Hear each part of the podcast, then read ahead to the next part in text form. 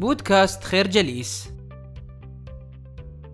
تنبع كلمة هاجي من كلمة نرويجية تعني الرفاهية، فقد كانت كل من الدنمارك والنرويج ولمدة 500 عام تقريباً عبارة عن مملكة واحدة، إلى أن خسرت الدنمارك النرويج في العام 1814.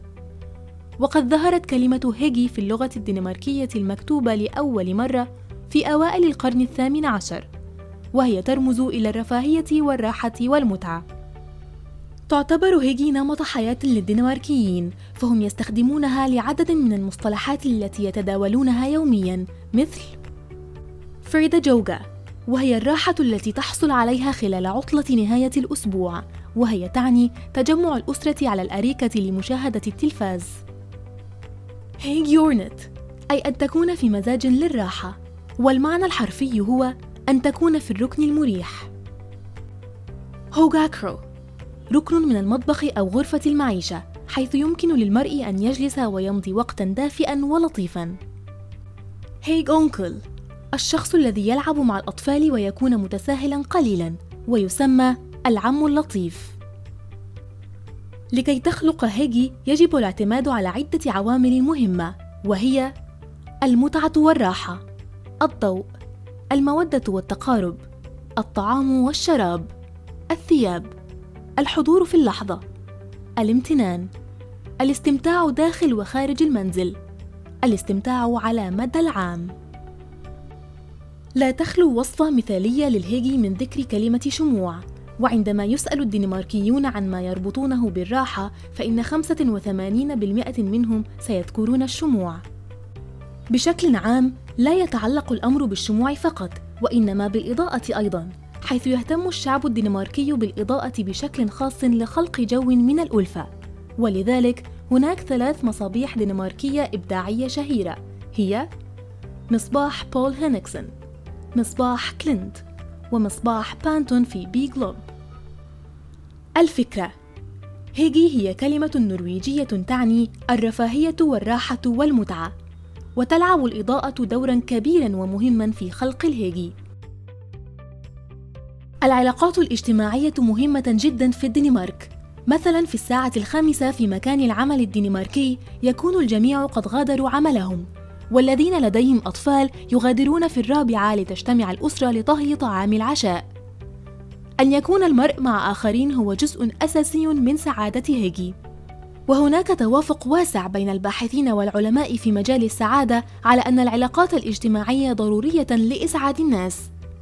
يفضل الدنماركيون دوائر أصغر من الأصدقاء عندما يبحثون عن الراحة، ويقول الكاتب بأن 60% منهم يصرحون بأن العدد الأفضل من الأصدقاء هو من 3 إلى 4، وذلك لقضاء وقت ممتع. ويخبرنا الكاتب بأنه عندما يلقي محاضرات عن السعادة عادة ما يطلب من الحضور بأن يقوموا بإغلاق أعينهم وأن يفكروا في آخر مرة شعروا فيها بالسعادة. في تلك اللحظة يشعر الكثير منهم بالارتباك، ولكنه يطمئنهم بأنه لن يطلب منهم أن يتقاسموا هذه الذكريات مع بقية الجمهور.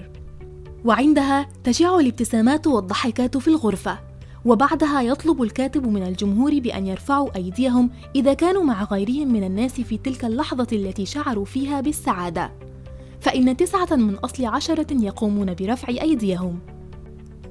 الفكرة: ابدأ بتقليد جديد مع عائلتك وأصدقائك، فهذا يزيد من تماسك المجموعة على مر السنين. في الدنمارك يعتبر المنزل هو محور الحياة الاجتماعية، في حين أنه في الدول والثقافات الأخرى تكون الحياة الاجتماعية عادة في المطاعم والمقاهي، فالمنزل في الدنمارك يلعب دوراً حيوياً ورئيسياً في خلق هاجي.